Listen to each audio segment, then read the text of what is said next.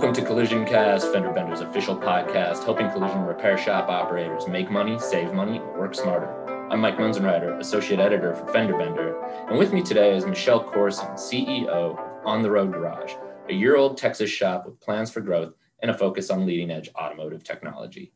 A profile of On the Road Garage will be in the August issue of Fender Bender, taking a look at its focus on training and apprenticeships. Today, I'm talking to Michelle about her shop's focus on technology.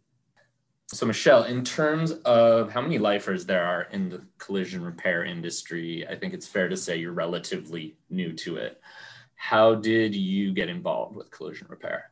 Yeah, so I've been in the car business actually for quite some time, uh, but I met uh, Kathy Bonner about five or six years ago. Kathy was the chairman and CEO of Service King, and um, she started telling me about this business, and I've always wanted to uh, to get involved in the collision repair work ever since meeting her, and uh, decided in 2019 that the time was right to go ahead and do this. We had the bandwidth, and we were ready to go. So we set our sights on a couple of buildings in the Dallas area and we got them purchased in early 2020. And just in time for COVID to hit, when mm-hmm. everybody stopped driving, we opened our first center. Fantastic timing. Um, yes. Be, before we go much further, I, I think it, it would be helpful. Uh, you could explain better than I the various businesses that kind of work alongside on the road garage. If there's yeah. an easy way to run through that. Sure. Yeah, we've actually got uh, multiple entities. So we started in uh, 2011 with a finance company that was focused on trying to use um, impact financing in a creative way to solve various issues. And that entity, Champion Impact Capital, uh, really came up with the idea for getting involved in transportation, um, wanted to take the things that I'm really most interested in cars and using finance creatively to solve problems. And we saw an opportunity to create a private equity fund that was really driven by a social purpose of solving a problem, helping low to moderate income people get really decent transportation so that they could access work and get their kids to school and get better food and healthcare and all of that. So we launched on the road lending and two loan funds associated with that that are collectively known as on the road sustainability funds got those launched um, up and running in 2013 and then we also launched on the road motors um, which is a texas car dealer uh, so that we can buy cars at auction or off lease um, less expensively for the people that we're trying to help. Very good. You know you go to your webpage there's collision repair and then there's advanced driver assistance systems ADAS. It's front and center. That being something that you're leading with, how, how is your shop equipped to calibrate, repair those systems? Yeah. So, I mean, we really see our mission in addition to um, uh, you know just really offering great service and quality repairs as building prosperity for people and the we want to train people so that they're equipped to work in any shop or at any dealership or even at an OEM level on the most advanced smart car technology. And of course, ADAS is a huge part of that. Um, and I really do believe that part of uh, part of building prosperity is making sure that people are driving cars that are sound and not going to be in mm-hmm. accidents. And actually, the a- accident rate for low income uh, people is about four times higher than it is mm-hmm. for others, um, principally because they're driving old, bad cars that don't have these kinds of systems. And as you know, if those if those cars are that have ADAS equipment on them are not calibrated after an accident, they can actually cause an accident. Um, so we really see this as a public safety concern as much as anything. It really needs to be done. Uh, we wanted to lead with all kinds of technologies. So ADAS is certainly one. Uh, we're also in the process of having everyone become um, trained on electric vehicles. Well, of course, that's going to be more and more of a concern in the future. Um, and then uh, other things um, that we're engaged in from a technology standpoint that I'm happy to talk about. Um, I see the need for some training going beyond, in addition to body work and painting and estimating, but also a real focus on mechatronics, that skill set around computer science electrical engineering and mechanical engineering. And, you know, cars today, when Apple is making cars or planning to, you know that we've kind of crossed over into a whole other dimension where cars literally are rolling computers. They're just, that's what they are. Um, and so it's really important, I think, for the technicians of today in the shops to really be focused on technology. I, I, hadn't thought of the element of you need to be able to do this so you can train people so that they can you know advance in the field. And now it's such an advanced field itself there's these other opportunities that might not have existed a decade ago. Yeah absolutely. And and from the um, from the labor side of things perspective you know, there's huge opportunity within collision and beyond um, and I think that there's really meaningful careers out there and high earning ones in high growth. And this is not going to become less of a thing. This is going to become more of a thing. So the more well trained the technician is, um, the better for them and for their shop. I think I've seen plenty of industry watchers who say the uptake of getting up to speed on exactly how vital it is to have the ADAS working in a vehicle after a collision. Um, being able to do it in house, being able to train people. The uptake is slower than some people think it should be. Do you think it's helped you identify this as something because you're coming from a fresh perspective? Also, kind of with that socially minded perspective, too, of how important it is in terms of people? I guess that's a two prong question, but well, yeah. I mean, I think part of the reason why the uptake has been slow is because there's a lot of uncertainty right now about mm-hmm. paying for these um, these services. You know, there's questions of whether insurance wants to pay for it or is requiring it, and that I think has been one of the major reasons. There's also um, a more physical. Um, reason, a tangible reason, it requires a lot of real estate in addition to requiring a lot of skill to be able to do it. Um, and I think it's harder. That was probably where we have an advantage. Is it's harder for an older established shop to give up production space and say, okay, we we're going to take these four bays that are currently generating a lot of revenue and we're going to make this dedicated ADAS space right. because there are physical things that have to be present. That floor has to be completely level, that's got to be clear of obstructions. I mean, there's a lot of stuff just physically that has to exist for them to be able to do it. And I think, frankly, at this stage, with the training that's required and the kind of real estate that's required, it's just easier to sub it out for most mm-hmm. of those shops.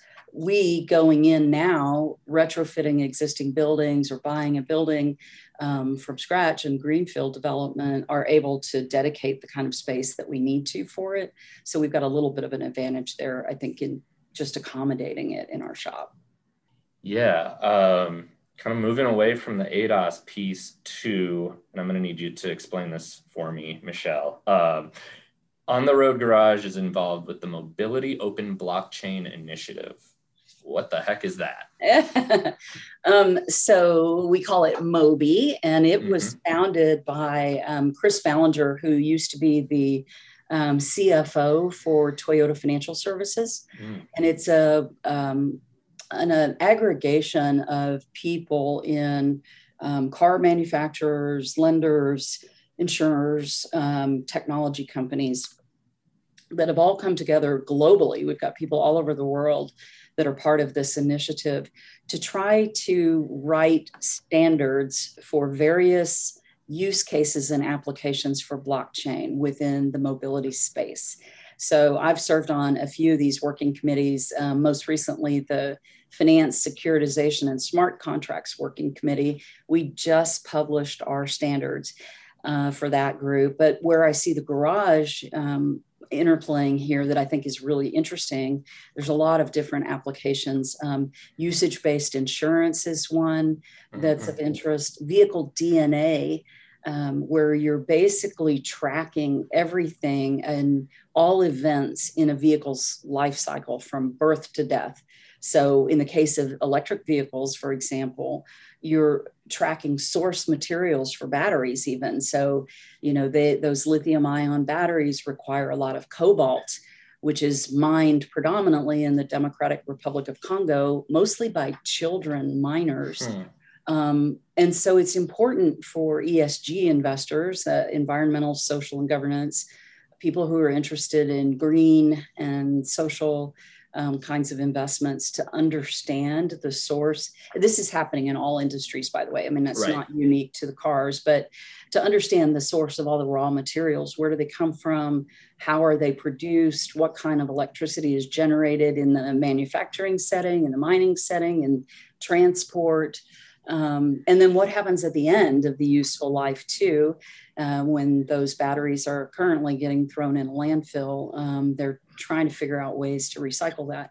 But in between is the part that's of interest to the collision business. And mm-hmm. if we can document uh, all of the events of the life cycle in blockchain, that's a permanent record that's out there forever. And it makes it just so much easier for people to really know I mean, we've got Carfax and things like that, and that has a place and a value, but this can have everything um, titling of the vehicle, servicing of the vehicle, any accidents that have happened. Yeah, wow. It can keep the calibrations noted, um, all of that kind of stuff. So it just serves to make investors and consumers much more informed, um, and shops and dealers and manufacturers.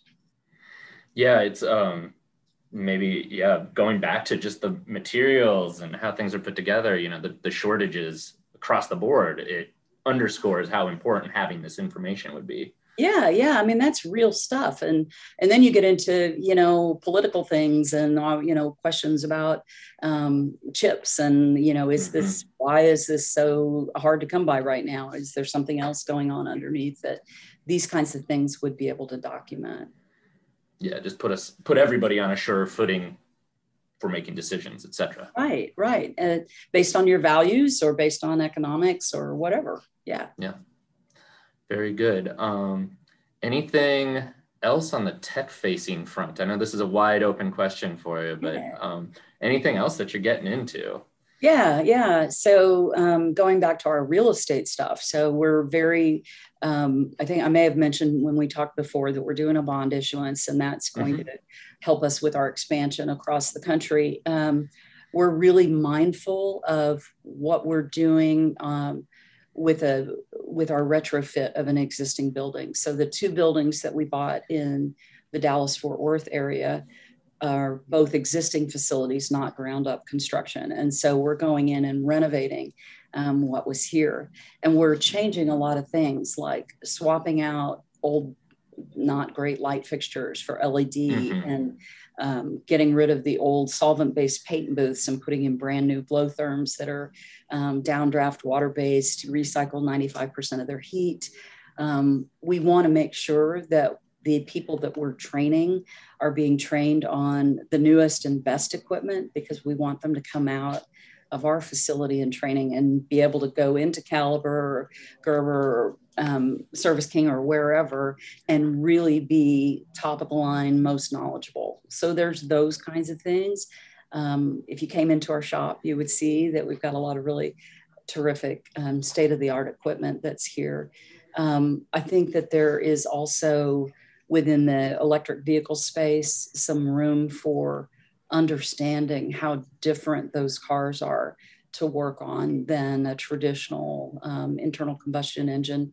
Frankly, one of the things that I'm worried about with EVs that as a business owner and as a real estate owner, I want to make sure that our technicians are very safe. Mm-hmm. Um, and I, I'm concerned about uh, the inability to put out fires in batteries that I haven't heard of anything happening in a shop. But I don't know if you read about the guys in Houston that um, they were on the autopilot with Tesla and crashed into a tree in a gated yeah. neighborhood.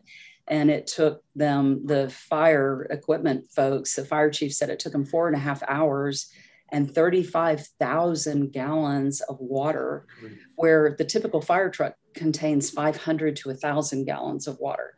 So, if this had happened where they did not have a high power fire hydrant right by, which was what was in that neighborhood, how would they have put out the fire? The electric battery just kept reigniting.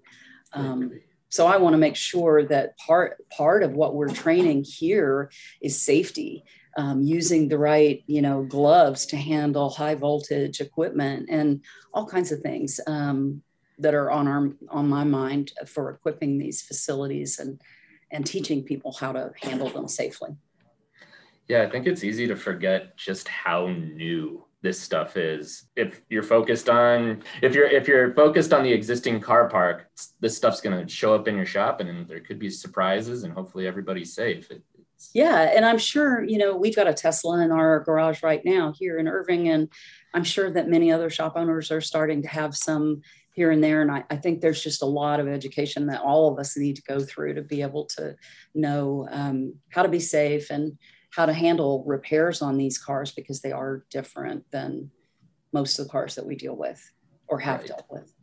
Maybe a last question here as we wrap up. Um, you, you, I don't think you glossed over it, but you mentioned uh, you have plans for expansion. Uh, I'm trying to remember. Is it? Are you shooting for 20 more shops in the near future? Yes, yeah. So we're doing a bond issuance um, in the next, I'm hoping 30 to 45 days. Uh-huh. Law- lawyers are mostly done with documents, but that's the long part, right, on everything.